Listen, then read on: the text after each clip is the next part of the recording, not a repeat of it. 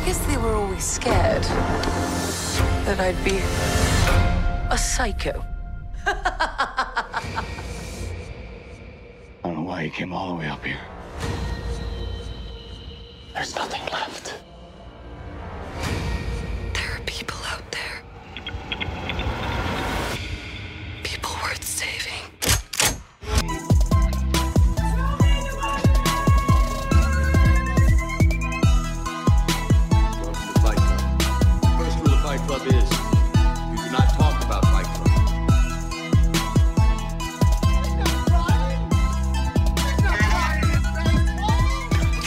What's going on, everybody? Welcome to Film Code. My name is Phoenix Plowden, and as always, joined by two amazing co-hosts. I uh, here today. We're welcome. We're happy to have Brandon back. Brandon, how are you, sir?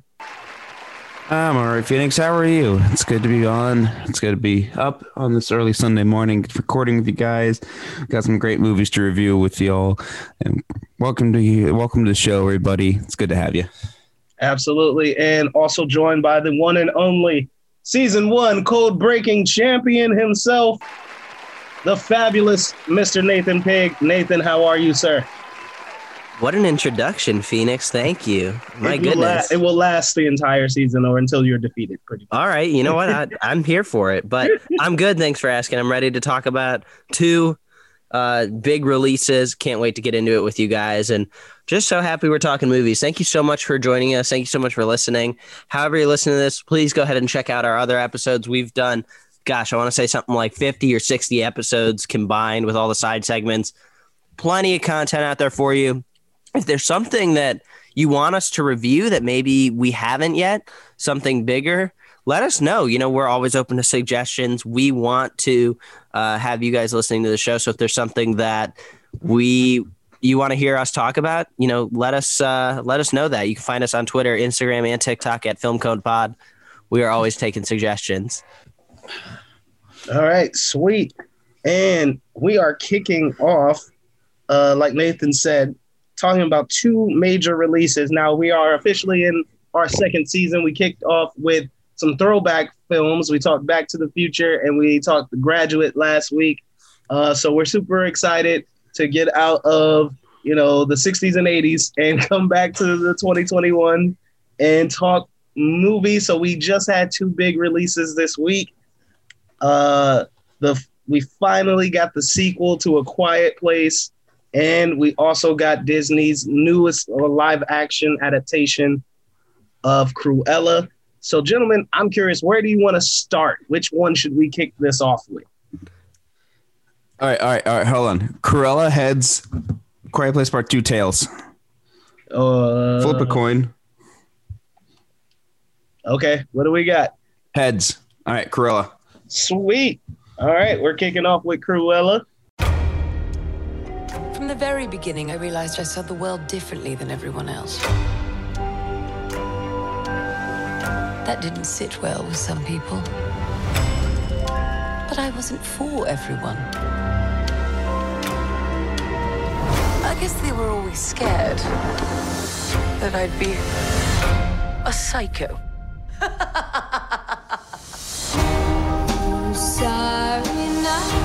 But a new day brings new opportunities. And I was ready to make a statement.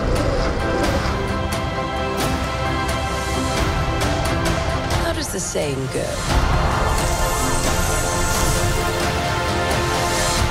I am woman, hear me roar.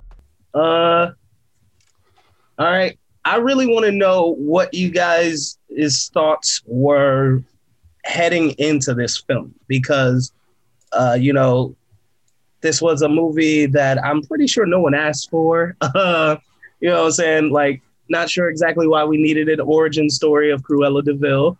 Um, but uh, we see that it stars Emma Stone, Emma Thompson. Uh, we're diving into this this uh, fashion world. I just want to know, like, what were your impressions of? I know Nathan, you probably didn't watch the trailers, but like, what was your impression going into this movie? What you thought it would, might be about? What you thought it might be, especially with it being a Disney uh, live action live action adaptation. Nathan, kick us off. Yeah, I mean, like you said, I, I didn't watch the trailer because I just don't watch trailers anymore. I think they give too much away of the movie. I prefer just to be completely in the dark when I go in. Obviously, still knowing what the movie is generally about, knowing who's in it. I know that stuff, but I don't like to watch clips. So um, I also didn't truly grow up with some of these older animated Disney movies. Um, of course, I had seen 101 Dalmatians, but I didn't watch it on loop. I'm not super nostalgic for it like some people are. I was much more of a Pixar kid growing up. Um, so that's where my nostalgia lies. So going into this, I really didn't know too much about Cruella other than her character from 101 Dalmatians. And if it wasn't a huge release, um, and we you know didn't have a podcast talking about movies and if it wasn't emma stone who is my favorite actress i wouldn't have gone to see this probably if it was some some actors we maybe haven't heard of before someone just trying to get their start and it there were three or four bigger releases coming out that week um, I, I probably wouldn't have seen this to be honest with you but and that's no shame to Disney at all. That's no shame to the movie at all. It's just where my interests lie. But given how things fell, Emma Stone is my favorite actress. She, I, am gonna see what she's in. That's just an interest of mine. Um, and then, given this is one of the biggest releases of 2021 so far, yeah, we had to see it. So, uh, me and my entire family went out to the movies, which is great because I literally cannot remember the last time everyone in my family went. You know, normally it's it's uh, pick and choose who goes and right. you know different pairings, but um, it was great. It was great. Brandon, what about you? Uh, me personally, um, I, am kind of with Nathan on this one. Um, I see. I didn't watch 101 Dalmatians too much as a kid. Um, I was more, if if I watched any Disney anime movies, it was either the the the mainline Disney princess movies, or Pixar, or Tarzan. Just in that er- realm of area, uh, 101 Dalmatians, I think, is my least watched Disney animated movie. So, like going to this film, like, yeah, yeah, Cruella de Vil backstory. She has a good theme song and everything. But like when I saw the trailer, I, I kind of assumed it was like a Joker backstory kind of way because it's that's what it exactly that's exactly what it seemed like. And I'll talk. I'll bring up a, a point later on in the review. But like overall, I I went in not expecting too much. I walked out with a pretty good viewing. Honestly, I had fun with the film.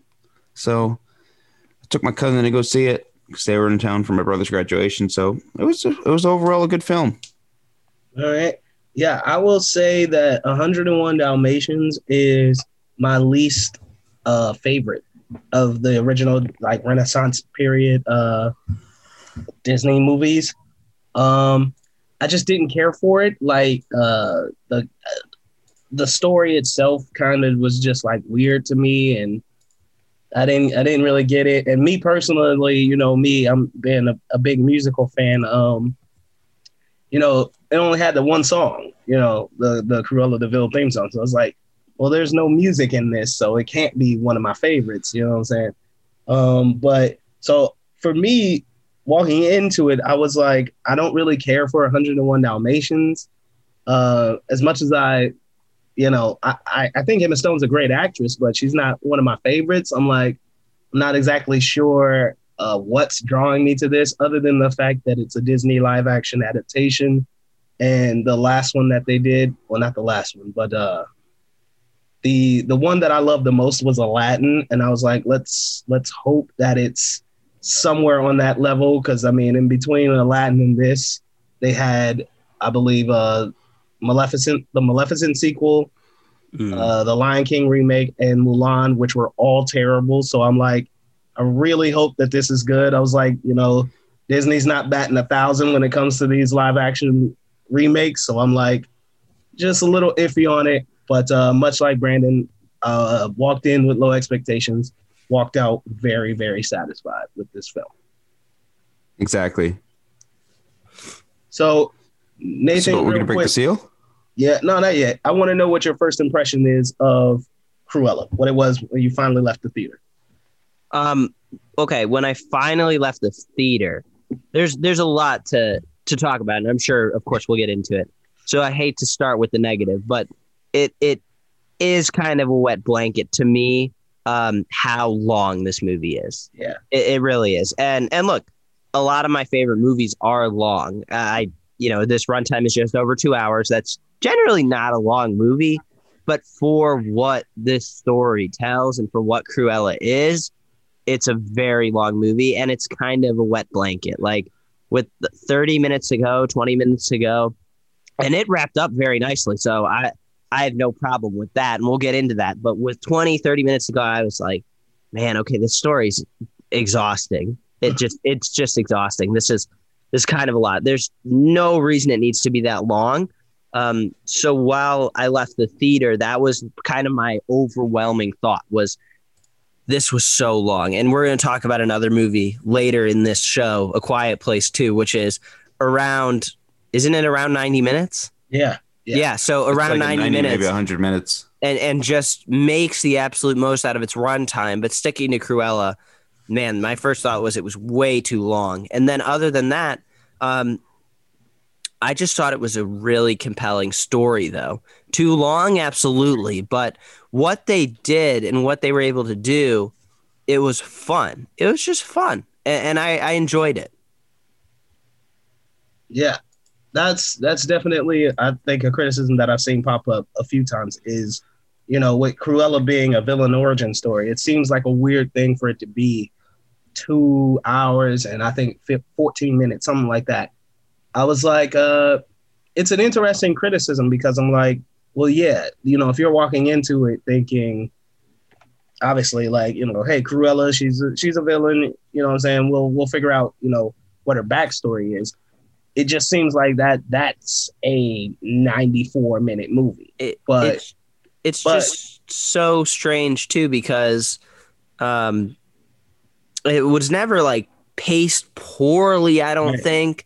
Right. There was never sections that were super dry. It was just too much. There was just too much. That's yeah i think that's I think all. that yeah i think that was just the impression was like for what this story is like two hours really? Like uh, but i think for me when you when you look at it from the fact that it's more so a character study which i think was something that they were definitely going for. Um then it kind of makes sense. And like you said the, it's not paced badly you know what i'm saying? It's not like it's choppy or it drags. It's it actually really has a decent pace to it. It's just like probably that overwhelming thought of why is this two hours is there in your head? But uh overall i thought it, i thought it was paced and edited fairly fairly pretty good. Yeah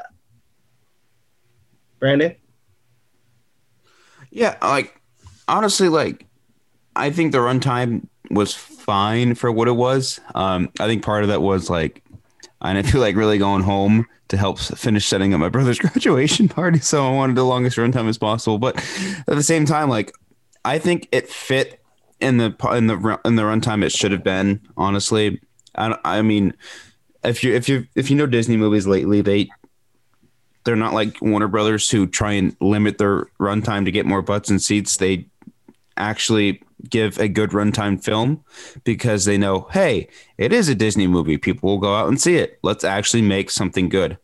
So I think the runtime was fine in my opinion, um, and I think it helped the film with a couple scenes that added on to just like okay, I I can see how where how and where she becomes the villain and stuff. So definitely the runtime was good, if that makes sense.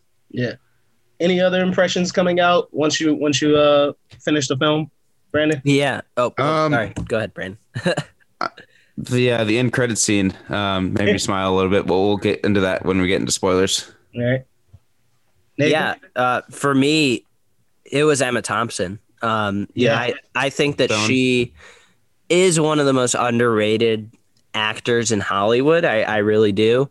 Um, even it seems within film communities, she's not even talked about that often. She's so talented. She really is. And um, as the villain, she really shines. She's great in everything. She really is. Um, and we deserve to talk about. She deserves to be talked about more. We should be talking about her more. Um, she played a great villain. She was phenomenal, and of course, she's not going to get nominated or anything like that. but this is just one of these performances that you look at and you say, for what that character demanded, she pulled all of it off perfectly. Yeah. We uh we had a series going uh uh in our first season about uh perfect casting decisions. And and Nathan pointed out very often that this isn't about who's the best, you know, saying actor or, or you know, the best of the year or anything like that. It's just asking like what that role demanded. Did you meet that demand?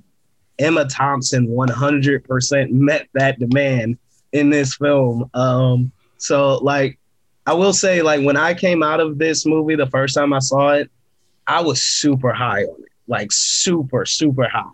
Um, I really really loved it. Loved the music, loved the style of it, loved the story, loved the characters, loved the acting. I was over the moon over it, and because of that, I was like, I need to watch this again. Maybe maybe I'm too hyped on it. That was my that was my thought process. So I went back again and saw it. And I will say it didn't my hype for it didn't really go down, but the things the negatives that I have for it did go up a bit. But the one thing that definitely went up was my appreciation for Emma Thompson. I like it really came through that second viewing just how good and maniacal she was in this role, especially. Uh, oh, I was about to break the seal a little early, uh, but there's a particular scene that I want to talk about that that just really kind of shined through. All right, so Brandon, any other uh, final thoughts on your first impressions? Uh, not really. I'm just ready to break the seal so we can talk about this. All right, so let's do it. Uh, we are officially breaking the seal. We're gonna talk spoilers for Cruella. If you have not seen Cruella, we encourage you to uh, see it, come back to this episode, and hear our thoughts on it. Uh, so Nathan, kick us off. Spoilers. What you what you thought of Cruella?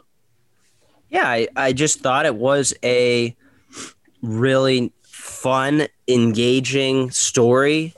Um, it would had my interest for almost the entire time for taking a character like Cruella and not really knowing all that much about her, trying to formulate a compelling backstory for her. They did that very well.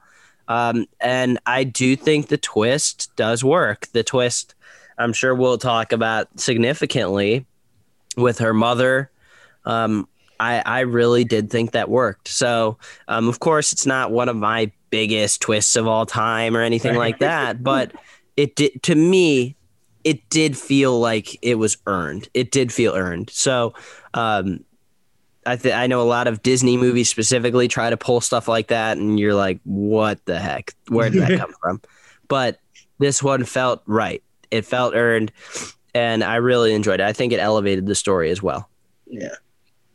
Um, I want to talk about particularly uh, how this movie opens. Like, you know what I'm saying? We, we're, it, the twist is so good just because of where this movie starts and and how it works its way through its story.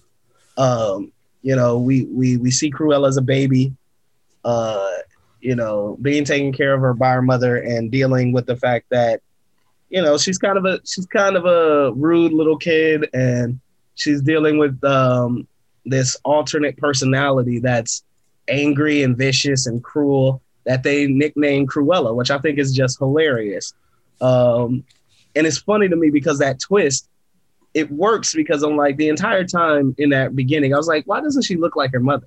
I was just like, such a weird thing that that they don't really look alike, and um, it, it works out in the end because you're like, oh, oh, well, okay, now I get it. But uh, but yeah, it was such a it was such a good story, man. Like her dealing with the bullies at school and and just you know finding Buddy the dog, who I have to admit, like we talked a lot about Emma Stone and Emma Thompson, who were fantastic. They lead this movie, but the dogs, Buddy and Wink, hilarious. They're amazing.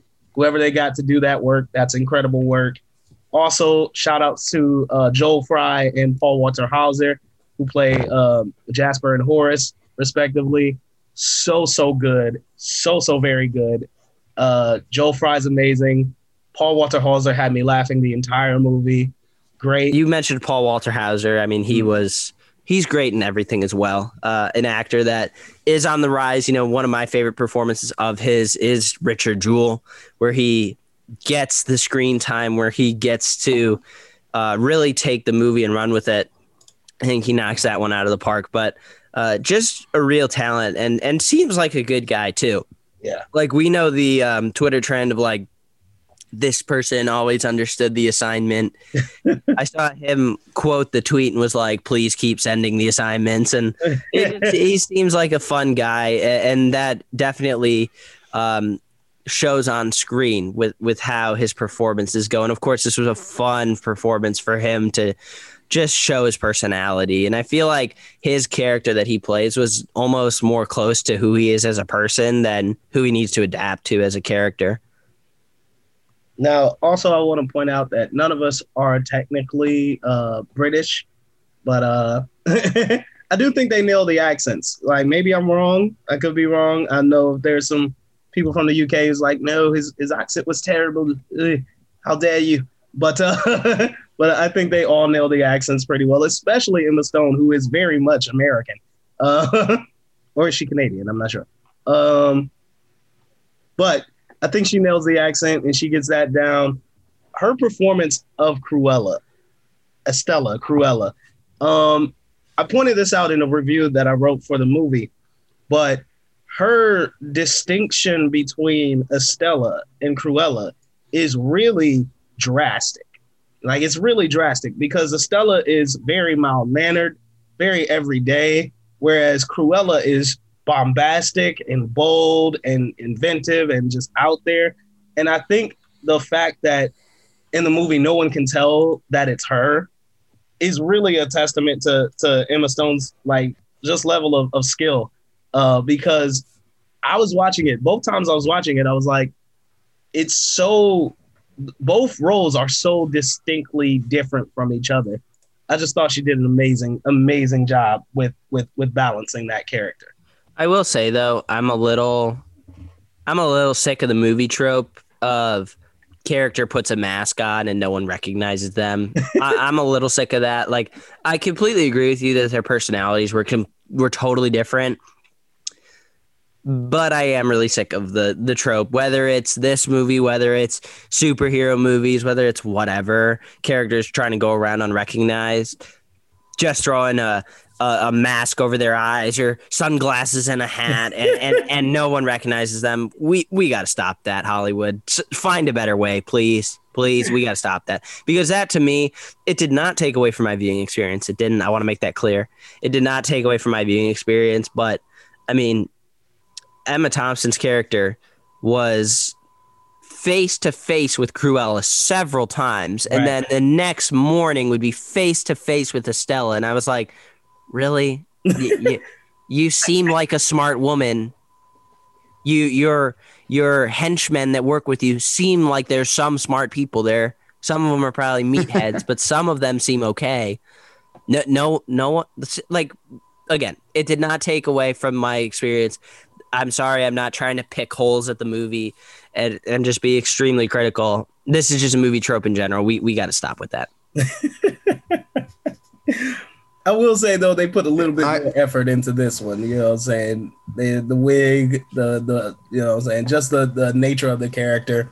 So I get it, but you're right. Like hey, she's right in front of you, bro. Like how could you you know, at least at some point you notice facial features or something. I don't know. Well, the way I see it is like you have this person who's too sure of themselves the entire time, and I think they just wanted to pass off the trope of like she's so sure of, her, of herself, she's too dumb to look at what's right in front of her, Mm. and like really actually put thought into it. You know what I mean? Because like there are other characters who do this. Like there's so many times that you could pick up on like, oh hey, maybe this character can pick up on that Bruce Wayne is bad, but they don't. So like I can I can completely understand her wearing the mask and the wig, like the face mask, the the the, the eye mask. That's what it mm-hmm. is, and the wig, like the black and white. Well, not not the wig because that's her real hair, and like she she's unrecognizable because you see her in like this right on the, like these regular casual 70s clothes with a red hair, redhead wig on, of course you wouldn't be able to recognize her. Yeah. Yeah, I think I think they they really draw a good distinction between not just not just in the costuming, but in the in the character that I'm like, okay, I like even though I feel like we have an advantage, obviously we know that it's the it's the same person, but I think in that situation, it would be you know what I'm saying, maybe two, three times you'd be like, oh wait, I get it. But like on first glance, I'd be like, oh no, no, that's a totally different person. So like I think they did they did nail that aesthetic a bit well. Speaking of which, I don't think we can escape this review without talking about the costumes in this movie.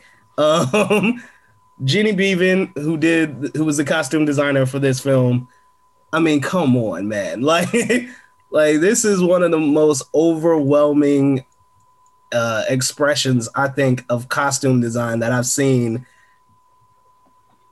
probably since like Ma Rainey's, where it's like, yeah, that's that's the obvious choice right there, where it's like the costuming in this movie literally stands out. Uh, am I right or am I wrong?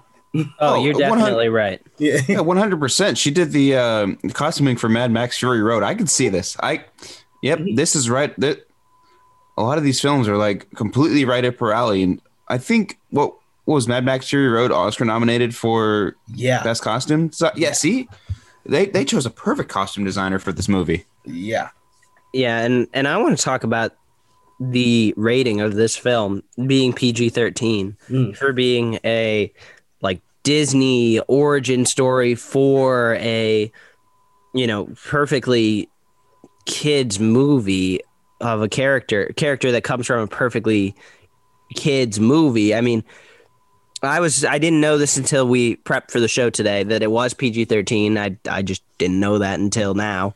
Um, but I thought it was very mature the entire time. I was like, "There's no way this is PG. They're getting away with a ton."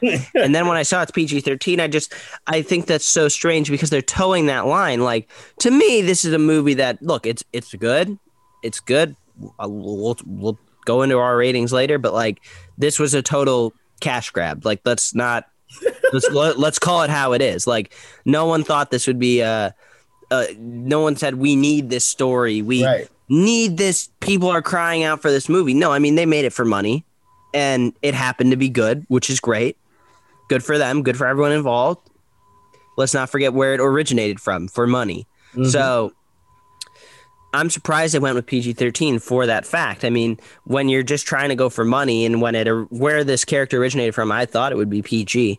And then it was a lot more mature than I thought it would be. I mean, it's crazy. I mean, there's probably a ton, a ton of children out there who are 8, 9, 10, 11 in that age range that would want to see this. The parents want to take them to it, but they are towing that fine line of is this going to be a little too mature for my kid? Is this going to be the right movie to take them to? I mean, I, I can't speak on that. I don't know, but I'm sure there are tons of people in that boat. And I'm not saying Cruella is wrong for doing it. I'm not saying they're wrong for not making it as kiddie as possible. I'm not saying that. I'm just saying I'm surprised. I'm very surprised. It's kind of like taking, um, gosh, what's a good example? It's like the Lightyear movie that's coming out for for uh like the Toy Story spinoff with Chris Evans as Buzz Lightyear. It's like taking that and making it PG-13. It's it's like this originated from such a children's movie Mhm. where youth came to watch it in hordes and you're making this it, it's it's very similar to that in, in my mind. So i just wanted to touch on that. You you make a very uh, important point, and I think what's what uh, that's definitely something that I came out of the first viewing with uh, the impression of was like this went far darker than, than I ever expected it to go. Um, not just you know like like I think tonally it was just such a dark film for a Disney movie, way darker than Disney has has gone for any of their their live action remakes, even you know I'm saying some of their better ones. Um, so yeah, that that definitely came as a shock. But I think I love your point about the younger audience because I was thinking about that as well as I was leaving. Is like you know the the the 1961 uh, animated cartoon is is 100 percent campy. It's cute. It's adorable. It's for kids, right? Uh, the 90s remakes starring Glenn Close are also very campy, very you know what I'm saying for kids. I think if you had grown up in that min, uh, in that mindset, you know what I'm saying, expecting that kind of story, this would have been quite a shock to the to your system. I I feel like this wasn't made. This wasn't this wasn't made for kids. I, I, I'll put it like that. This movie itself was not made for kids. You can take kids to it, but it may not give that that uh the type of uh I guess result that you're that you're looking for from a kids movie. Right. And I, I think that's the strange part about it. Like I said, I want to make myself perfectly clear to, to you guys and to the audience. I don't think Cruella's wrong for doing this. I don't think the movie is wrong for not making it as tailored to youth as possible. I'm not saying they're wrong for that. It's just an odd choice hmm. to take a character from a movie that is so encultured with and tailored to younger audiences to take a character from that. There are probably thousands of kids at least that love 101 Dalmatians that want to go see this movie, that heard about it, that see the commercials for it. Eh, but it, it might be a little too mature for them at their age right now. And I just think that's such a bizarre choice. And and again, like I said, it's no one's fault. It's not I I prefer it the way it is. Mm-hmm. It's just an odd thing. Yeah, like I I agree with that. For okay, let's just say I the only live action remakes that I've seen that actually is like PG thirteen, and I'd say you can count it as a remake because it's based off a ride, and I think Jungle Cruise is going to the same way. Is Pirates of the Caribbean? All of their films are PG thirteen, and it deserves a PG thirteen rating. However, Jungle Cruise is coming out, and from what I've seen, it looks like it can be a PG movie, but I know they're going to push that limit to make it PG thirteen. I mean, it's almost like they're gonna. T- it, it's it's almost like right. I I think that that Buzz Lightyear example is the best one I'm gonna have all day, but but it's like they make a Winnie the Pooh spinoff about Tigger and uh, like a Tigger origin story, and then they make it PG thirteen, and they're like, "S- uh, this has some sensitivity in it, and it's like, what? Why? it's just, it's a bizarre choice. It's just so strange, and that's that's the last thing I'll say about it. the last thing I'll say about the ratings. That's that's it. I, I'm done talking about it. Um, I personally enjoyed the whole um, the whole way that they set up her character. Um, her being on the streets without basically basically an orphan, just on the streets with uh, Horace and the other guy. Yes. completely forgot his name.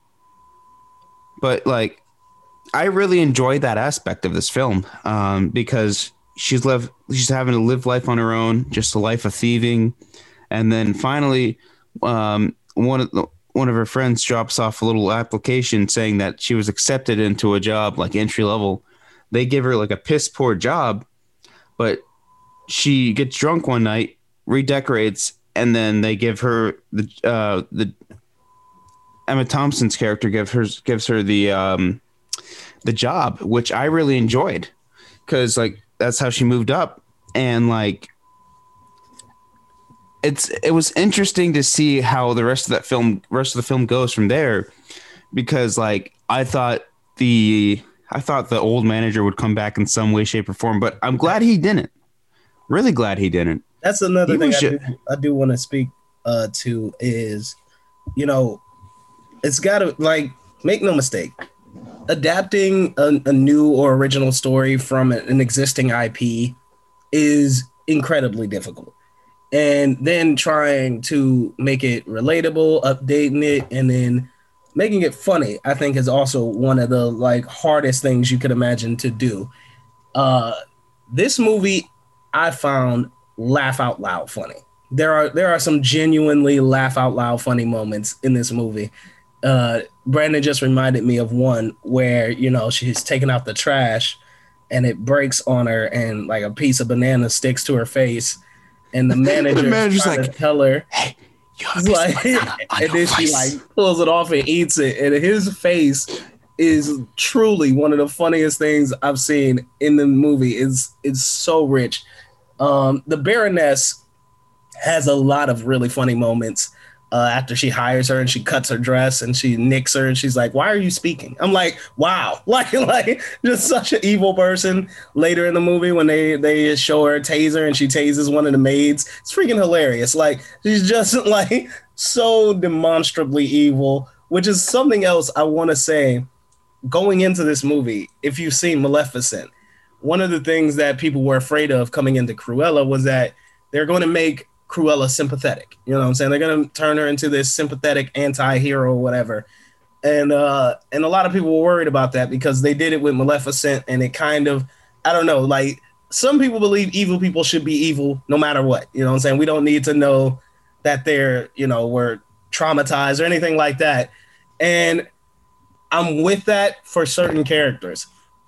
Here, I think it tr- it works tremendously, not because they turned her into a sympathetic character, but because they didn't. You know what I'm saying? Like, like she will she eventually does become that lady, the lady who chases uh these 101 dogs to make a coat. Like she becomes that character. Like we don't shy away from that. Um so yeah, we know a little bit about her backstory. We know a little bit about what what transpired and what made her her, but it doesn't she doesn't become the good guy. You know what I'm saying? Like there's a there's an eviler person out there, but she's still still pretty evil. Like that's what I love about this. Yeah, and and I think we have to wrap this up by talking about that twist um, with Baroness being her real mother. Um, I, I again, like I said earlier, I think that was earned. I really do. Mm-hmm. Um, I don't think it's. I wasn't jaw dropped out of my seat or anything like that, but I liked it. I really thought it was a nice inclusion. Um, it worked. It wasn't like a completely undeserved plot twist, and I liked the recreation of the scene of how her adopted mother um, lost her life. I loved the recreation of that. I thought that was so well done. Yeah, one hundred percent. Like I remember when I first saw it, I thought that when we get to that moment when they're when he reveals to her what the what the key the, the locket does, I was afraid he was gonna be like, "Oh, I'm your real father." That was that was what I was that was what I was expecting. Oh, and so like, and that's what I think that's what you mean by earn, where it's like, it's not a twist you expect, right? It's not a twist that they've highlighted or foreshadowed before. It is, you know, what I'm saying you'll you'll start to notice it uh, the second or third time you you you view it but um yeah it's it's it's really well placed and well hidden throughout the film. Like i noticed when she first goes to the party uh when she's a kid and he sees her hair and he immediately hides it. And you're thinking oh that's because everybody thinks her hair is terrible or whatever. And it's like no he was there when she was a baby. He knows who she is. So i was like that's like it's really it's it's hidden there. It's very carefully done i think for for this story. And um, one of the criticisms I will say that this movie has received, at least that I've seen, that I think is a just one. I will argue that this is a just one, and that is when it comes to the soundtrack. Um, I think the music in this movie is amazing. I mean, this this lineup is ridiculous. The Clash, Bee Gees, and Tina Turner. You know what I'm saying? It's just ridiculous. This lineup is outrageously good. My only problem is how it's done in the movie. Like, there's I think like a 10 or 15 minute scene where it's back to back, back to back, back to back songs. Where I'm like, I really don't think you needed that. like, I don't think every single scene needs this, you know, hit song from the 70s, 60s, 80s to drive this narrative. Like, and it seemed like for at least a good chunk of the movie, the the music was doing some of the he- heavy lifting for the story, and I feel like Yep. that's that's a justifiable criticism because it's one of those things that I noticed and it kind of it kind of grated at me. But um, that that to me is probably the only criticism that I think this movie is genuinely deserves. I'm glad you mentioned that, Phoenix, because um, okay, so I earlier I mentioned about this like kind of being like a Joker origin story for Cruella. I drew there's a connection in this they played the song "Smile" that plays in Joker as well by Jimmy Durante. Yeah. but they use a different artist. But when the room when um the the Baroness sets fire to um Cruella's base house, basically, Mhm. she's like the house is burning down, and they're playing "Smile." Right. Yeah. I, I thought it, I, I was laughing my butt off in that scene because I thought it was freaking hilarious. Because I'm like, you you you're trying to not be a Joker origin story, but you're like, hey, what if we kind of made this like a Joker origin story? I mean that that that is another criticism. Like you're 100 percent about right about that scene. That is a weird, awkward choice for that scene. However, that is one criticism that I will say: take it, throw it in the trash. Like the most shallow observation is that this is a Joker version of a Disney Joker or whatever. I hate that criticism. I, I truly hate it. It's such a such yeah. a shallow remark. so shallow, so shallow. Like That's like people who say like the greatest showman is a La La Land ripoff. Like I hate when people say that. like and like and, that, and that's not to say that there aren't comparisons but Right.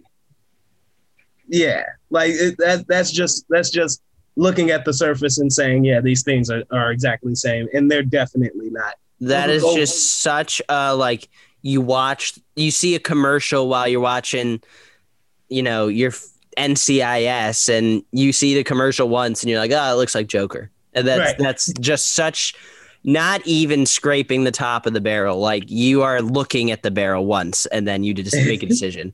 And those and listen joker is a movie i absolutely love right? Absolutely love and adore and thought it was fantastic. And these are both movies i've seen in theaters. Uh the aesthetic is there i will i will say that yeah the aesthetic is there but these are two totally different stories totally different stories totally different characters is like yeah that that's one of the worst comparisons which is interesting because you could draw comparisons with this film I think if you've seen The Devil Wears Prada, it's right there. You know what I'm saying? Every like not everything in The Devil Wears Prada, but like the similarities are 100% there. If you've seen Venom, the duality of those characters between Estella and Cruella, and even the Baroness, that's there. You know what I'm saying? So you can you can draw distinctions. Uh, I'm not sure if either of you saw The Favorite uh, in 2018 yeah I watched that last week yeah like you can totally see like the the relationship when it comes to to highbrow royalty and those who wish to uh take from that person emma stone is also in that movie so that's that's hilarious um so yeah you can see those comparisons and i think those comparisons are 100% valid the joker one i think is just is really just super shallow scraping the surface barely and and that that's just a weak one uh if you if you never seen uh the film but Uh, uh, What one last thing I do want to mention is Mark Strong. I guess a paycheck is a paycheck Yes. because there's just there's, this is this role was so below him. It just um, I think he fulfilled it though. Like I think he did a great job. I don't think he needed to be a central character, but I mean I I could have played that character. Yeah. I mean it's just that's just I mean it's like I said he didn't do anything bad, but Mhm. this is Mark Strong. I mean he did not need to. I mean I personally like Mark Work is Strong. work. I, I, I only see him as like from Kingsman. That's like any role he's in anymore. I'm like, it's Callahan. is that is that his character in Kingsman? yes, and like Okay, good. Yeah, I'm like it's Callahan. Yeah. Kingsman. and I and That's I wanna, it. That's I, I 100% agree with Nathan. Like, yeah, it's, you know what I'm saying?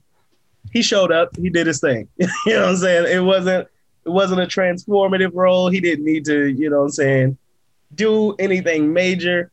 He, he, he did his job and 100%, you know what I'm saying? That, that's all you can ask for work Great is work. by, by Mark Strong. Work is work. All right, so let's wrap this up with our final ratings. I'm very curious to know what you guys think. Brandon, we'll start with you. What is your final rating for Cruella? uh let me put up a litter box real fast to see what I officially gave it. Hold on. I gave this film a four star out of five. I honestly I think it deserves it. I really vibed with this film. I only had very few critiques with this movie, and we just talked about it. But like, I personally enjoyed it. So I'm definitely gonna give this a four out of five. Um, I'm really excited to talk about Quiet Place Part Two with you guys here in a few minutes, though. So without further ado, I'm passing it on to Nathan. What'd you think? Yeah, I went with a three and a half out of five. That's a B plus for me. Um, just a really fun story, a really fun movie, something that really I wouldn't want to say crushed my expectations, but um, went past my expectations definitely. Uh, of course, there's a few criticisms of it, but especially that runtime. It, this movie should be an hour 40, an hour 45, nothing more. Um, but nonetheless, really impressed with Emma Thompson. It was good to see my girl Emma Stone again. And yeah, I, I think this is a success for Disney. Uh, when I came out of this the first time I saw it, I was prepared to give this movie five stars. Like, like legit prepared to give this movie five stars. I was overwhelmed with how much I enjoyed this film, which is why I had to see it again. I was like, maybe I'm too high on this film. So seeing it again, I am dropping that rating. As much as I enjoyed this film, uh, the the the things that that irritate me will irritate me forever. Like I will I want to be clear. If I get this movie on DVD, I'll there will be parts where I'll be like, no, nah, I don't want to see that. Like so like because of that, I can't give it five stars. Um, I also want to point out that there is a difference between a live action remake and a live action retelling. And therefore, because of that, Maleficent, I think, is a live action retelling in the same way that Cruella is, because it's not a direct remake of 101 Dalmatians. Therefore, I want to point out that Aladdin is still my favorite live action remake. However, this one is better, and therefore it ends with a 4.2 for me. 4.2 for Cruella, which I think is an absolutely amazing film. So that's where I'm at with it. Yeah, I would like to mention, like, real quick before I forget. Um, I personally, the end credit scene. Um, I really enjoyed it because, like, I, I love the Cruella de Vil theme song, and having someone in that world making the theme song, it's great. Yeah, and that was a really Yeah. cool tie-in to uh, what we, I assume, we'll get in the next installment, which uh, I want to point out The has sequel. been green has been greenlit already. So uh, yeah, we will be seeing a Cruella two or 101 Dalmatians official remake. Who knows? But uh, looking forward to that. All right, so that's a 4.2 from me, a four star from Brandon, a three and a half from Nathan, and so we move on to the other. We're going to move on to our other review of this episode. We are talking about, of course, the much delayed and much anticipated sequel to A Quiet Place, Quiet Place Part Two. How happened? A bomb, I think.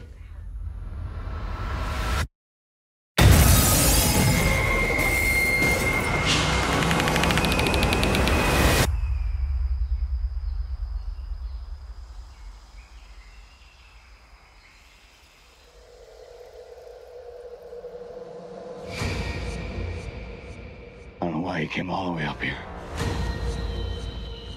There's nothing left. There are people out there. People worth saving.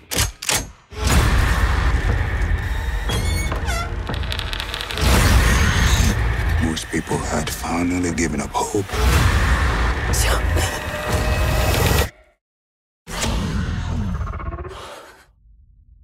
Once again, written and directed by John Krasinski, starring Emily Blunt, Noah Jupe, and Millicent Simmonds. Also featuring Cillian Murphy, which I just realized is how you pronounce his name. Um, and Djimon Hounsou, who also uh, shows up in this film. I did not see the first A Quiet Place in theaters. And Oh. that has been my great shame I don't know. for the past three years. That has been my great shame. That is a movie that absolutely needs to be seen in theaters. No question that. So when I saw it later on my phone and it still like generated the, the the type of tension and anxiety, I was like, oh man, I gotta see the sequel in theaters. Oh man. Seeing this movie in theaters is the best experience you could ask for. Um, yeah, I'll just I'll just put that out there. So Nathan, what were your uh impressions going into A Quiet Place Part 2? I did not see the original Quiet Place in theaters as well. I am very new to my affinity with movies, as frequent listeners of this show know. I've only truly been a huge movie fan for a couple of years now, so I've been playing catch up with a lot of these. Um, so I I never never saw it.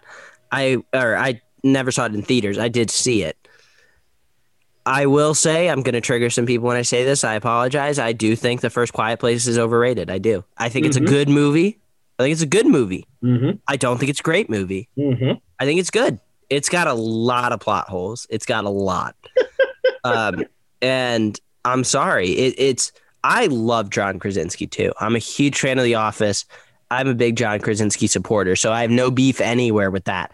I just think it's not as good as people say it is, and I'm sorry for saying that. But I was still excited for A Quiet Place too. I really was. Um, I don't know what it was. I, I just I wanted to see a continuation of the story, despite me thinking the first one was good, good, but not great. And this just blew me away. It really did. This A Quiet Place too blew me away. I think how I feel about this one is how everyone felt about the first one. I just, oh my God. And we'll get into it. But what a worthy continuation of the story. I love how, and this is not a spoiler, it just picks right up from the ending of the first one. It just bang right there. No time jump, no nothing. Bang right away. And and you just talk about so many sequels that are not worthy of the original. So many sequels that are made simply because the first one was popular. Not not this time. This really worked and I loved this on so many levels. I'll have to agree with you. Um, I think it picked up really well. Um, I'd, I'd like to say I didn't see the first one in theaters either. I had a I had tickets booked for a double feature last year before the film got like in, indefinitely delayed. So I I was really hyped to see the first one in theaters finally, but like overall, I thought the second one was really good. I personally enjoyed the second one more than the first, uh, but we'll get into that a little bit later uh, when we dive into spoilers and everything. But overall, this film worked. The zero, basically, this the basic zero time jump helped a lot. Um, there were a lot of moments where the characters in this were really like this close to dying, and like they're they're thinking on their feet. It's great. So I, I'm ready to break the seal if you guys are. Well, I do want to say this that I will be the contrarian for this particular film. Um, I enjoyed A Quiet Place Part Two. I want to make make that very very clear. I think it's a fantastic movie. I still think the first one was better, uh, and only because there's no scene in the second movie quite as intense and and and and terrifying as that bathtub birth scene in the first movie. There's there's no scene in the second movie that I think matches that level of intensity that that first film had. So because of that, and not just because of that, there are other factors as well. But because of that, I still put the first one above this one. Uh, but I did enjoy this. I enjoyed this a great, great deal, and seeing it in theaters definitely helped. So uh, let's go ahead and break the seal. Let's talk spoilers. We're doing And it. I think Um, it's fair fair to assume we're talking spoilers for both Quiet Place movies. Both A Quiet Place and A Quiet Place Yes. Part Two. So if you have not seen either film, uh, now's the time for you to walk away and watch both films back to back if you can, and then come back and discuss it with us. Like we said, you can find us on Instagram, TikTok, and Twitter at Film Code Pod. We'd love to hear you guys' thoughts on both Cruella, A Quiet Place, and A Quiet Place Part Two. We're going all the way in.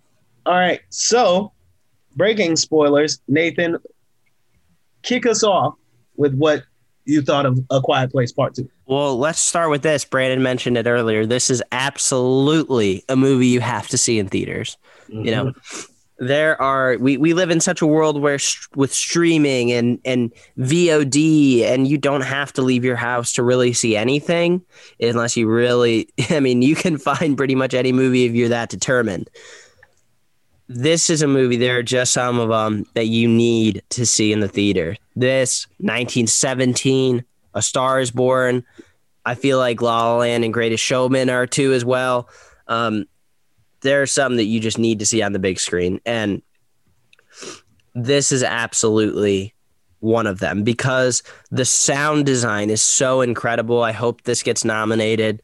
Um, I think it's a long shot just because they normally don't nominate movies like this, but I hope it does get nominated for sound because it's incredible. Um, and, yeah, I mean, it, it was just wonderful. I loved how it was shot. The cinematography alone was terrifying and the story. Um, we'll, we'll get into specifics. I know I'm being super generic right now and super general, but um, like I mentioned earlier, such a worthy continuation. I think Cillian Murphy's character, um, introducing him and, and kind of taking over as the male lead was such a, a fit for what it was. His character was so natural. The story that him and the daughter go on was so natural and it fit, didn't feel forced. I really loved it. And uh, that's where I'm going to leave it at for now. Yeah, I, I I like to back up what you're saying. Like, this is definitely a film you need to see in theaters. Um, I really enjoyed the the opening of this film with, with uh, the whole backstory and everything of like what started everything. Because like there's that one scene where they're all in the bar and everyone's quiet. Hmm.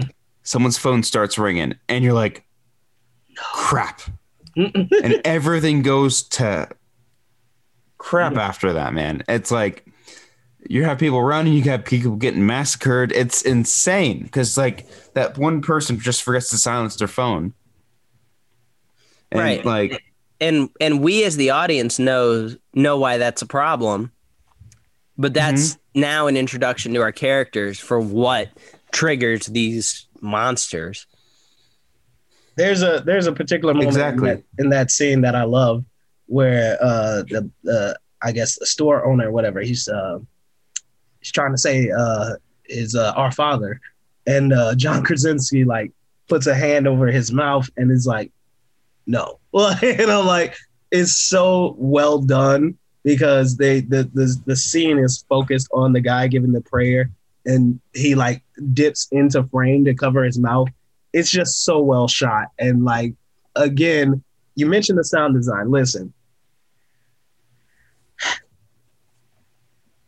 The sound design in this movie is i think on the same level as the costume design in cruella where i'm like it's so painfully obvious that this is a this is the top five of the year just because of what they do with silence not just you know what i'm saying you can mix a bunch of sounds together. Yeah sure and that's great. But how they utilize silence in this movie and and then the sounds that you do hear like the crunching of leaves under under a feet you know what i'm saying or or uh, uh, you know even that phone scene that like all of that is so imperative to telling this story. And you know they don't normally obviously they don't normally nominate horror movies but like you want to talk about something that's fear inducing sound is a key element to that. Because if like if you know that any noise you make could get you killed that's terrifying. That's utterly terrifying. So i just want to point out that those two things the, the sound is immaculate in this movie. Can't take away from it. And seeing it in a theater it, it is is one of- is is such a mind-blowing experience because there are people in the theater who are so immersed it's like they don't want to make noise either. And like i was in a theater that was packed and we have uh reclining chairs in our theater. And i can't tell you how terrifying it is to be deathly silent in the theater and then someone adjusts their chair. Like it's, it's like it happened twice and both times i jumped out of my seat i was like why Yeah. did you do that i couldn't agree with you more people eating popcorn even Oh, Oh, it was distracting as hell. I mean, Right. a theater full of people watching a literal movie Mhm. and someone's just munching on popcorn. That is, e- everyone could hear it. Everyone That's could hear it. crazy. Yeah, it was so I feel so guilty for doing that. so good. It was so great. We're just sitting in there and they're like, and then all of a sudden somebody goes, eh. it's like, what the? Oh, oh, don't do that again. Get your seat right, bro. Like, like yeah, such an immersive experience. dude um i you know there was a there was a moment where um there was a moment where you th- like shoot what was it yeah when the sun steps on the bear trap Oh yeah, i'm like oh my god. I'm like how do you how do you not scream? You literally just stepped on a thing that is like crushing your foot. How do you not scream? And like i know i get like uh, emma blunt's character um trying to like calm him down but like if that was me i wouldn't be able to stop. Mm, i'm like kill me right here. This is too much pain. Kill me right here. I I feel him in that scene. I do. But this is part of this is one of those criticisms that I have of this movie. At this point, you're more than a year into dealing with these uh, creatures. You cannot scream like that. I understand that you're in massive amounts of pain, more pain than you've ever felt in your entire life. However, you've been dealing with these creatures for a year. These creatures who have killed your father, they've killed your friends, they've killed everyone you know. I understand that you are in tremendous amounts of pain. You cannot scream like that. Not when you have your mom and your sister also there. You've lost your brother to these creatures. You can't scream like that. I'm sorry, you can't scream like that. That was- that was ridiculous. That was a, that was one of the criticisms I have of this movie. Is bury his face in the grass, whatever you have to do, but you cannot scream out loud like that. That's ridiculous. Right. So- and, and to I- be honest with you, that's that's one of the big problems I have with the first movie. Is Phoenix? You mentioned that pregnancy um, scene. hmm That was easily my biggest problem with the first movie. Is you cannot give birth by yourself and be silent. I'm sorry. That's just that no no one does that. That is not possible. That is not possible. I I am not ever going to give birth in my life, so I know that I am not the most qualified person to speak on that. But I feel pretty confident in saying you cannot deliver a baby by yourself and make zero noise. I'm no. No. I mean, but So- the one thing I will say about that film that that I in that scene that I think makes it work is, and why I, I have a criticism of this scene in the in the second one is the level of intensity that you know goes into giving birth, and you having to to stay silent is so the the the the the inclination to want to scream to want to like make noise is so visceral. And then having to ignore all of those impulses to do it silently i think is where that tension comes from and why it's such an engaging scene an intense scene. I get what you're saying it's probably not the most realistic but i think just the way it's done is is is a really good scene and i think there's more truth in that scene than there is in the one in the second Well, Mhm. and go ahead, Brandon. one thing I'd like to say is like there are a lot of moments where you have to audibly give out sound, such as like giving birth and stepping on a bear trap. There are so many moments in this movie that were like people will. I I- something I noticed like people set up traps to make you make noise, mm-hmm. just like such as the bear trap, the falling glass bottles. It's just insane how like into detail these um, John Krasinski went to make sure like, okay, hey, how can we cut? How can we cut, throw this thread out there with people who have been on the road for what 474 days now? To in order to stay quiet, how what kind of obstacles can we throw at them, such as a bear trap or falling glass bottles? I I think that stuff worked in in order to throw obstacles at them, and you know what I mean. Oh, definitely, definitely. Um, that's and that's one of the things I think I love about this film is that it expands this world, right? Because when we meet this family, we're only like what I think a hundred and some odd days in into this story.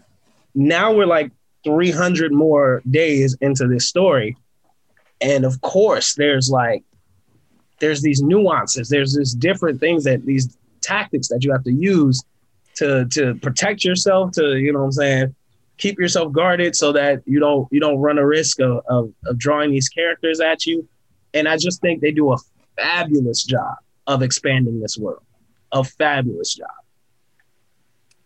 Well, and let's talk about the the tension of I don't even know what the correct term is for um, the hatch that they hide inside of that Mhm. once you close it you have a certain amount of time before your oxygen runs out What is what are we even calling that A furnace. A fur- oh that is a furnace Yeah, okay Yes. well my apologies for lack of knowledge um, so hiding in that furnace first of all talk about how brilliant that is that Yeah. you can go in there and talk and because it's virtually soundproof Mhm. um, and brilliant such a small thing that adds such volume to the film and the hatch that you can close the hatch the, the, what i love too is that and, and you when i say this you might think well obviously but still like what i love is how smart these characters have become of course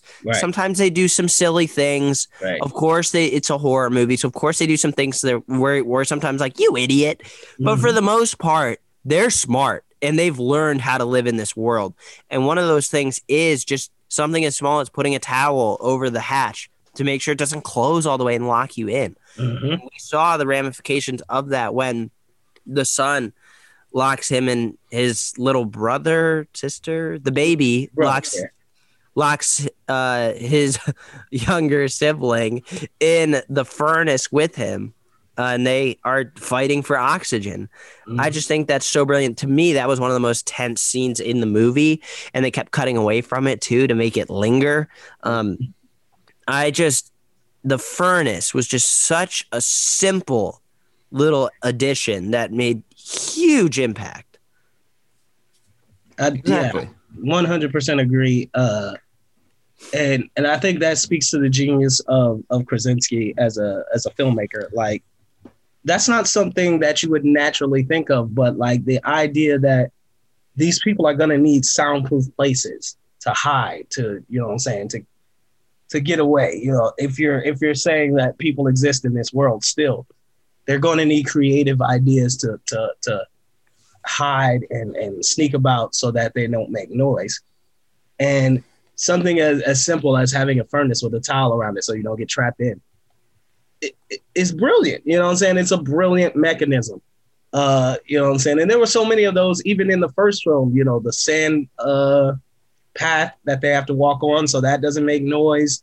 You know, just living in an underground bunker. There's just so many smart decisions being made by the survivors in this story. So, and again, like expanding this world, I think keeping with that theme of knowing exactly what works and how to protect yourself, such a genius idea. mm-hmm. Something I want to touch on is um, the the daughter. I can't think of her name, but the daughter's hearing aid weapon. Mhm. It's it works so well as a defensive against these creatures, and I can I, I can see this being like an I Am Legend type of thing where you find the basically the, the cure for how to stop this thing. You know what I mean? Mhm. and like you're able to basically I, I have a feeling they're going to try and they're going to make enough sequels to where they can try and broadcast it, cast it out to like worldwide and then everyone will be able to kill these monsters. Or they're going to have to go back to the island which we're going to have to talk about that island here in a second. Mm. um, you have to go back to the island and grab the rest of your family go back to that island. But like something i noticed is like they they set it up perfectly for one of those monsters to make it to the other side of the shore. Because you're like hey um we just fought this these people these like ravagers or whatever because that's what they seem like they seem like ravagers and um, they literally got killed on that little police boat, and that police boat made it to the other side of the shore. And as soon as you and as soon as you realize that, you're like, "Oh crap, Mhm. they are screwed." And like even when he runs back, it's like, "Get inside, get inside!" Everyone's like, "What do you say?" Right, and and the way that that happened was remember they can't swim, so but the Mhm. creature was on the boat, and you know when you're in water, you just slowly move like as it like you're in a car and you're not on the gas pedal, but you're in drive, you're Mhm. slowly moving.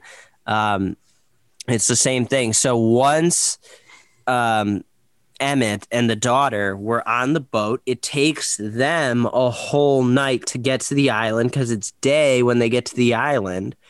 So now we're at one whole night of them just cruising along and the boat with the creatures following. Then it's morning. So now we're at one night of travel. It, it, it takes them a whole day to find the group of people that are civilized on the island because it's night and they're having a bonfire. So now that boat with the creature has been traveling for a whole night and a whole day now. Then they're welcomed in by the group of people and they wake up the next morning. So now it's been two whole nights and a whole day. It's been a whole like 36 hours for this boat to to travel and depending on how far that island is, I mean that's totally plausible even how slow it was moving. So I saw some criticisms for like the boat got there way too quickly. No, I mean if you put that together, it was close to close to 40 hours that Mm-hmm. that boat just skimmed along. So no, that's totally plausible. Yeah, that's one thing that I will say is the strength of this movie is even though you're talking about creatures from you know outer space or whatever uh, who feed on sound, the believability comes from what people did in these situations, right? Uh, when they get to the island and they're talking to uh, Djimon Hounsou's character, um, and he tells them like once they figured out that they couldn't swim, and you know saying they so they put them on boats and they were trying to send them to a separate island. But people started pushing and shoving and screaming and you know what i'm saying and that drew people to them. And so they had 12 boats but only two made it off. I'm like that's pure human nature. You know that in this situation there's going to be panic. There's going to be people there's going to be people who think they deserve it more than anybody else and they're going to cause a ruckus and ruin it for everybody else. It's like again, the the the brilliance of this screenplay is that the decisions being made are realistic decisions. Uh, Mhm. Whether it's how long it takes a boat to get to another island, or it's what people did in these situations to survive, it's all very very smart. Which is why the dumb decisions that happen in this movie irritate me to no end. But we'll get to that in a second. There, Right. there are a lot of moments where like I realize that like they try not to emit sound, like such as like when they're sneaking on the train and everything, Mhm. um, trying to steal that first aid kit, and then the body comes. You, you can, you can. Would you have screamed if you just saw randomly saw a body just drop in front of you? I well, yeah. even if you're even if you are conditioned for something like this, I feel like I feel like there there are those moments where you're like you you forget and you're like, oh crap, I but screamed. I also want to point out how well that scene was done because with Millicent, oh uh, God, I messed her name up. Millicent being being a, a deaf character, she makes noise without knowing she makes it. So like mm-hmm. that scene is instantly terrifying because she could have screamed and you know she fell. That's noise that she actually can't hear. So when she sees the creature, it's like such a, a, a shock to the audience because we're like, oh yeah, that's right. She doesn't know she made noise, but she 100% made noise. So it's it's a really just really well done, well done moment. Mhm. I think. I mean, I just, I really just can't get over how tense and and earned this movie was, and I love the ending too. They're Mhm. definitely setting up for a trilogy, maybe more, um, but I loved the ending and the parallels too of showing both kids really come into their own and take on these creatures and the parallels are insane. They cut back and forth. Both of them are virtually uh, doing the same thing. It was just wonderful. I, I loved the editing in that. I loved the storytelling of that. And it was such an earned ending as well. I think in the third one, you know, they're going to go back and they're going to attempt to get the rest of the family and get back to the island. Probably be some trouble on the way. I predict that Emmett's probably going to bite it, but um, we'll we'll get to that when we get to that. But I'm so glad Krasinski decided to indefinitely delay this so we could see this in the theater. This would not be the same at home. No. Um, and, and I just, I'm over the moon about this movie. I really am. I am not a huge horror fan in general. I, I do not do well with scary movies. I scare easily. That's okay for me to say. Um, but I really enjoyed this. I really did. It was so tense. This is one of the best. This, this is, other than Get Out, this is the best story I have seen for a horror movie ever. Now, keep in mind, I have not seen a whole heck of a lot of horror movies. I just haven't. That's not my go to genre. I haven't seen Hereditary. I haven't seen a bunch of other movies. Bearing in mind, Get Out's the best horror movie I've ever seen. This is second. It just is. Yeah. Um.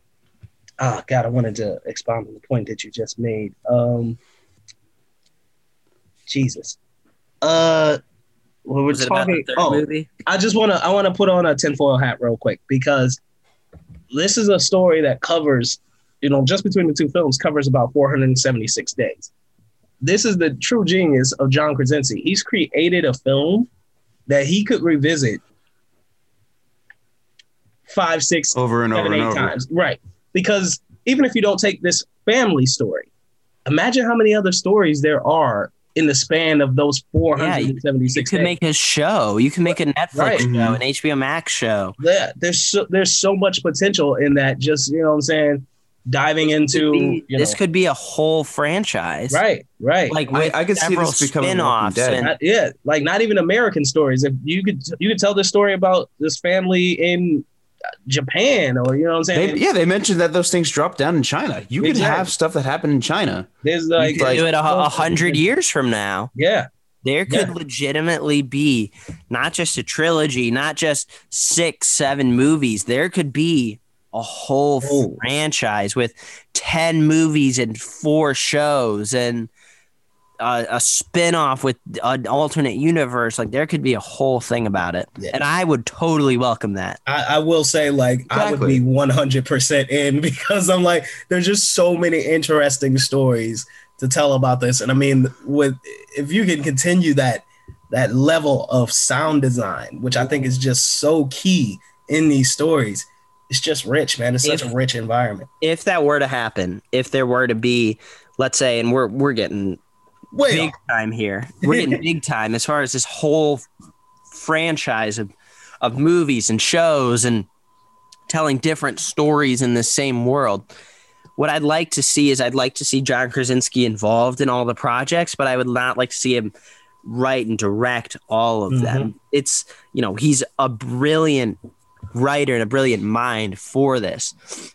But I don't want him to turn into James Cameron and have this dominate his life. right, right. You know, I want to see him do other things. What they should do is maybe have him write and direct this third one. Uh, if that's a smashing hit, uh, maybe he keeps going until four or five movies. But I'd like to see him be a producer, be the you know lead producer, oversee everything, while he's also able to work on his own separate projects that are not involved with a Quiet Place.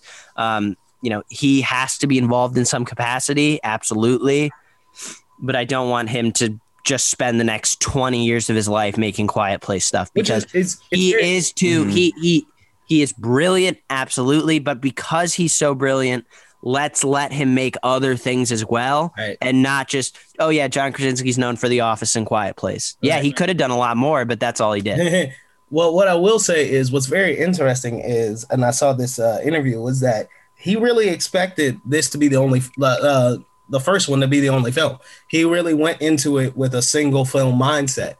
And what I think is just brilliant is like, you open the floodgates when you did a sequel. Like like like the floodgates are wide open. There's just so many interesting, vital, I think, important stories you could tell in just this universe. So like yeah, I'm 100% agree with Nathan. He doesn't have to be involved in every project, but there's some good stuff here, man. Right. No, I, I just want him to oversee everything. I mean, look at James Cameron. James Cameron has made one movie since Titanic, and it's been Avatar. Titanic came out in 1997. He's dedicated something like 31, 32, 34, something like that years of his life making Avatar movies. And Now regardless there's 10 Avatar sequels. regardless of how you feel about Avatar, you love it, you hate it, regardless of how you feel, you're taking one of the most iconic directors of all time, James Cameron, Titanic, Terminator, and tying him down to one thing. I don't want anyone to do that. I don't want anyone to do that. So, yes, uh, sign me up for a whole Quiet Place universe, have John Krasinski oversee it, but not be tied down to it. right. See, the way I see it, I I I think this would work in like the style of like Mandalorian, how how Mandalorian does it. Have a different director each episode, just like like when we had like you know how Jon Favreau, Dave Filoni are overseeing the whole project, but you have different directors for each episode, so they can do their own thing with it, and when the way they want to. Just like when Robert Rodriguez did um, that Boba Fett returning episode, he that was all his he completely wrote that episode he directed that entire episode wrote it and everything Well, and Let- at the, at the same time, you need to have. I, I'm fine with them. I, I would say not only just each episode, but give other directors shot at movies too. As long as Krasinski's still there, overseeing the script, overseeing production. You know, as long as there's a vision in mind, and and they're not just plucking directors out of nowhere and letting them do their own thing, and they still need a sense of continuity. I'm all for it. Yeah. 100%. We got off on a tangent there, but uh Well, I think it's I 100%. think it's totally warranted Yeah. with how these two movies have gone. I think it's ridiculously warranted. Yeah. Uh, so I do want to talk uh, about a few things in this movie that I will say I have issues with. Um, the one thing that I really enjoyed in the first Quiet Place, especially for a horror movie, is that one of the, one of the signature tropes of horror movies is that somebody has to make a stupid decision, like an incredibly unrealistic, no unnecessary stupid decision. And the first one I felt didn't do those. Like if if if somebody made a dumb decision, it was out of necessity or it was out of exhaustion, right? Cool. In this one, however, people make the dumbest decisions, like the dumbest decisions. We already talked about the the bear the bear trap and him screaming. I think it's just a ridiculous thing. Like you've been at this too long. You know you. Let oh let, let's have you uncoincidentally Yeah, still put a bear trap, step Phoenix. Yeah. bear trap. if, Phoenix. if, if I've been if I've been trying to avoid creatures who attack at the moment they hear a sound for 400 days, yeah, even if I step on a bear trap, I'm going to try to stay quiet. It's just too much. I- I doubt that. My mind. Oh my- too I doubt that. My okay, But- we can but we can talk got- about got- some other ones. No, no, I got I got one. two others that I, I believe are even dumber than that, which is the first one is uh still with that character, Noah Jupe's character. Uh his mom leaves to get supplies. Sure. And he's down there, you know saying, protecting his baby brother. Why do you leave? What exactly you you your your leg is injured, you can't run, right? if you make any noise, you draw attention to you. Why are you leaving the safety and, and, and security of this underground bunker to do what? To look around and find uh, Emmett's wife's dead body so you can bump into something and scream. It's just, Is that who that was? yeah, That was his son. or, or whoever, whoever it was.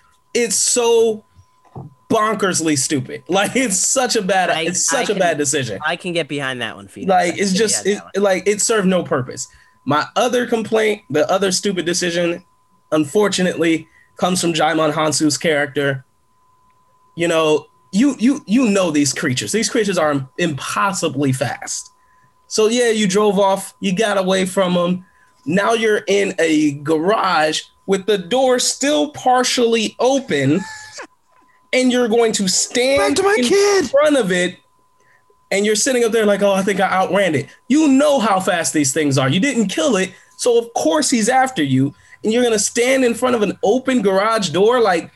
What are you thinking? Oh, I have to get back to my family. He's out there. What are you like? The decisions just made no sense. So those are the three that I think really are just so bonkersly stupid that I'm like, I get it because it's a horror movie, but the first one excelled in not doing that, and then this one has three of them. I'm just like, that that is ridiculous. So those are that's my main complaint of, on this movie. But see, I'm going to disagree because the the common trope in horror movies in general are just characters make ridiculously dumb decisions. And sure, we can say that uh, the son going up and and discovering a body while he's the only real you know person that can do anything since he's with a baby um, was dumb. I, I can get behind that one, but the other ones I don't. I can't get behind those. Like, like it's a man who wants to protect his family. He's been isolated from these creatures for how long? Is it has it been 400 days? He's been isolated from these creatures. He's living a normal life. He's not as mentally sharp on what to do in this situation. Okay. Um, and you know when panic arrives, and for someone who isn't as mentally sharp in that situation because he hasn't been exposed to it in so long, he probably wasn't thinking clearly. Um, and then, Yeah, but come on, we can't, we cannot blame stepping on a bear trap and screaming at the top of your lungs. I'm we sorry. can't, we can't blame. I, am sorry. That's ridiculous. that's ridiculous. At that at, at that point in time, it's it's too it like your your point about Djimon Hounsou, I get right. They've they've been isolated for a while. I get that, but you have been living this life for over a y- over almost two years. That's ridiculous. Phoenix. It's it's it's too much in the front it- of your mind. like pierced his bone. I don't care. Oh my god! I'm Phoenix, sorry. I'm coming That over to set up bear traps in your house. That but is again, again, like I'm in a different situation, right? Like there aren't there aren't sound creatures out here ready to snap my bones at a single chirp that I make, right? I'm gonna have you pretend that there are. I are. get that you're in pain. I get that you want to scream. Obviously, it's the worst pain you've ever been in. I get it. I get it. But at some point in the middle of that scream, you should have been like, I shouldn't be screaming. I think or I should be unrealistic. trying to, to ask. fight it. Like, I'm sorry. I'm sorry. If she can give birth in a tub without screaming, you can take a bear trap to the leg without screaming. That's unrealistic. That's ridiculous. Sorry. That's my only com- That's the only one I think is just completely unfair. We've already determined the bathtub seat is unrealistic. I think the bathtub scene is 100% realistic. And like and I think if you accept that that one's realistic, then the other one is. If you accept that the bathtub scene is unrealistic, then this one should be unrealistic. That's ridiculous. but those are my only complaints. Otherwise, this is a 100% brilliant film. All right, well, let's wrap this up here, guys. Um, Phoenix, what's your final rating? My final rating on A Quiet Place Part 2 uh excellent film. Excellent film that I cannot wait to revisit again in theaters cuz I think this movie has to be seen in theaters. I'm going with a solid 4 stars. I think it is an exquisite movie with a lot of great uh elements to it. That yeah, it- it- obviously I am desperate for a part 3. I'm desperate for a Quiet Place universe. I think both can exist. So I'm excited for the future of the franchise. Me Yeah. too. I, I'm really excited for where this is going to eventually lead up to. Because, like, before we go into our, my ratings, I want to mention like how they ended this film. They ended it on sort of a cliffhanger. They where they both killed their monster, and it just ends. I'm like, I did not expect it to end right there. I I, I just remember like the lights coming up and showing directed by John Krasinski. I'm like, that's it. Mm-hmm. That's where we're ending. I'm like, alrighty. It was I such can- a I- I can powerhouse understand ending. how- Yeah, exactly. It was such a Are we giving powerhouse ratings yet? ending, and I loved it. Yeah, go ahead. Um, I I gave it a five out of five only because like I really enjoyed the first one, and like I know sequels sometimes to films aren't the best. This one knocked it out of the park. I personally think so. I really enjoyed this sequel, and I think it might have actually been better than the first. That's just my opinion though. But I gave it a five out of five. John Krasinski, if you, I doubt you're listening to this, but if you ever do, keep up the great work, man. You did a great job. Yeah, I mean, I'm gonna go with a four and a half out of five. I just superbly enjoyed this. I it's rare for me to give a four and a half. It it just really is. I am a tough critic, but I really loved this. Um, I loved every second of it. I'm not a huge horror fan, and I really was not a huge fan of the first one. I thought it was good, not great. Um, but this just blew me away. This had everything I wanted and it was just phenomenal. So four and a half out of five for me. All right. Solid all around. Uh, so that's how we feel on two of the biggest releases so far of 2021 Cruella and A Quiet Place Part 2. It- again, we encourage you guys to seek out both of these films. They're tremendous in theaters if you can, if it's safe for you. Um, if not, you know, then check them out on VOD or uh, Disney Plus Premier Access for Cruella. Uh, so we're gonna move on to film code. I believe it is that time.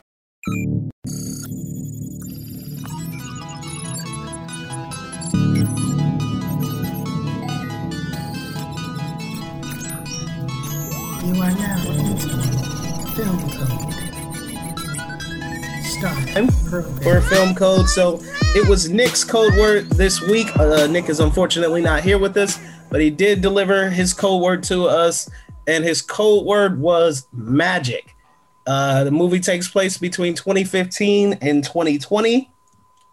Uh, the lead actress, who we uh, specifically wanted to point out, is the first name listed. I'm assuming on Letterboxd, Uh, was a breakthrough actress in the past few years, and he, the producer played a role in an iconic franchise. I wish Nick was here to answer a question for me because played a role is very vague.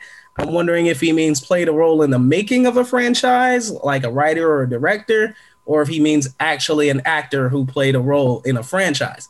Uh, that would be a very key distinction. But uh, he is not here, so unfortunately, I will not be able to get that question answered. Uh, currently, Brandon is our leader for season two, so he will get to go last. I obviously will get to go first since Nathan is the champion. Uh, so my pick is going to be. Let me see. I just had it. Uh, one second. uh, this uh, this had me up up a wall, and I was torn between about four different films, but I settled on settled on a movie from 2015. Your lead is Anya Taylor Joy, who has definitely broken out in recent years. Uh, your producer on this, I'm going with Chris Columbus, who was also an actor in the Harry Potter franchise, which I would think is definitely considered an iconic franchise. And that movie is The Vitch, directed by Robert Eggers, 2015, starring Anya Taylor Joy. So that is my guess for the code word. I'm assuming magic refers to black magic, uh, as this looks like a horror film, but uh, I've not seen The Vitch yet. So that is my blind guess for Nick's code word. All right. That's that's exactly the one I was going to go with as well. Um, Anya Taylor Joy is probably the definition of an up and coming actress, someone who has been very popular as of late. Um, uh, Nick used the term breakthrough. I definitely would term her as that, as she was in The Queen's Gambit and New Mutants, going to be in Last Night in Soho, Emma. I mean, she's just been all over the place as of late. Uh, producers, uh, like you mentioned, not only was Christopher Columbus an actor, he was the director of the first two Harry Potter movies. Um, so I think that that definitely would be one. I looked around for this. This was the strongest one I could come up with. So I am going with the witch or the vitch or whatever we're, we're Vivitch. not supposed to pronounce that. Yeah. All right, Brandon, you Um, lead. What are you going with? All right. Uh, originally, yesterday when I was looking, I originally thought, I'm like, huh, what if it's Now You See Me 2? Because everything everything fit the criteria except for lead actress. Because Brian Tyler, who's a producer, is a producer, but he's also a composer for a lot of the MCU films. I think he does the um, it's either Guardians of the Galaxy or Iron Man 3. I can't remember, but he does a lot of producing and composing. But um, when I looked at it a little bit later last night, I'm like, it can't be this because the lead actress doesn't match up. I'm gonna have to go with the the as well. I, that's why I pronounce it as because it. But um, Robert Eggers, when I watched this movie, um, I saw Lighthouse before this one. Um, it completely slipped my mind that is that this consists like witchcraft and stuff. So I'm gonna have to go also with the Vivitch. All right. All right. Well, we we all have the same thing, which is interesting. Uh, I do have a Snapchat here from Nick, which has not been opened, and since we all guess the same thing, it wouldn't really matter if I opened it now or not. But I did not, as we can see here, I did not open this. Let me see. I did not open this Snapchat from Nick. If you guys can confirm. Yep. All right, so let's see what this is. If we are right or wrong. Ah, we are correct. Yes. Yes. Yeah. All righty, sweet. So Phoenix and I are on the board. Brandon is in the lead, uh, getting the first two of the season correct. Congratulations. That's awesome. Considering that you only got two in total last season, already kicking off with two wins Already kick off the second kicking season. off with a bang. Way to go. So we are all officially on the board, which is a, an improvement over last year, as it took us about six episodes to get a win last year. But we officially are on the board. Two years, uh, two episodes in. So congratulations to us. It's gonna be an interesting season, Nathan. We're coming for that title, man. All right. Well, is it me or Brandon headed up next week? It is you, Nathan. It is All you. right. Well, I have mine ready to go. Yes, let's do it. Word. Uh, my code word is empty. Clue number one. It was the directorial debut for a well-known director. Hmm. Clue number two. The lead of this movie has been nominated for a role in a movie that has won Best Picture. Hmm. And your third clue is the years 2000 to 2015. Wait, what? 15 year period? Guys, once you do some digging, this is not that hard. You got to look into it. So you said empty 2000 to 2015. Yep. Uh, what was it about the director? Directorial debut, and the director is well known. So if you, that, and that's not up for debate. Not like in my world he's well known, but in your world he's not. Mhm. And I guess you just, I gave you one there. It is a, it is a he director. Okay. and it is a well-known one that's not up for debate. And the lead of that movie that I am referring to has been nominated for a role in the movie that won Best Picture. Hmm. So this said movie won Best Picture.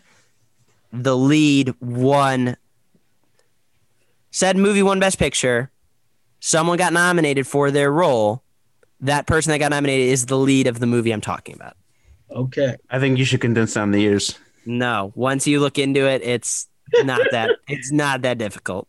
All right. Empty 2000 to 2015 directorial debut of a well known director. The lead has been nominated for a role in a movie that won Best Picture. Correct? Sounds good. Woo-hoo. All right, I'm looking forward to this. Let's see if we can keep the streak going. Nathan's code words are impeccably hard. What? yeah. That's so a BS. it'll be an interesting challenge for us all. All right. So, like Nathan said, we will be checking out, we will be reviewing In the Heights next week. Uh, super excited for that. And uh, we're going to head up out of here, guys. So, Brandon, let everybody know where they can find you.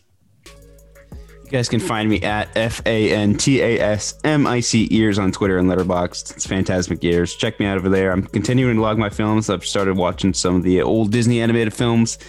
Um, just kind of in that kind of mood because I have a Disney trip coming up in about 67 days or so. So just getting all excited and everything. So just All right, and my name is Phoenix Clouden. You guys can find me on Twitter at IMHO Reviews One. That's the number one, and on Letterboxd under PA Clouden. And please, if you get the chance, follow the show on Twitter, Instagram, and TikTok at Film Code Pod. And Nathan, let everybody know where they can find you, sir. Yep, you guys can find me on Letterboxd at Nathan Pig.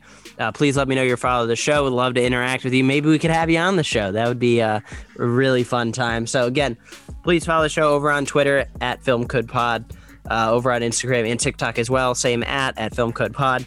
Thank you guys so much for listening. We'll be back next week for In the Heights. Um, yeah, hope you enjoyed. Let us know your thoughts on the movies we reviewed today. And thank you guys so much for listening. And we're out of here, guys. Peace.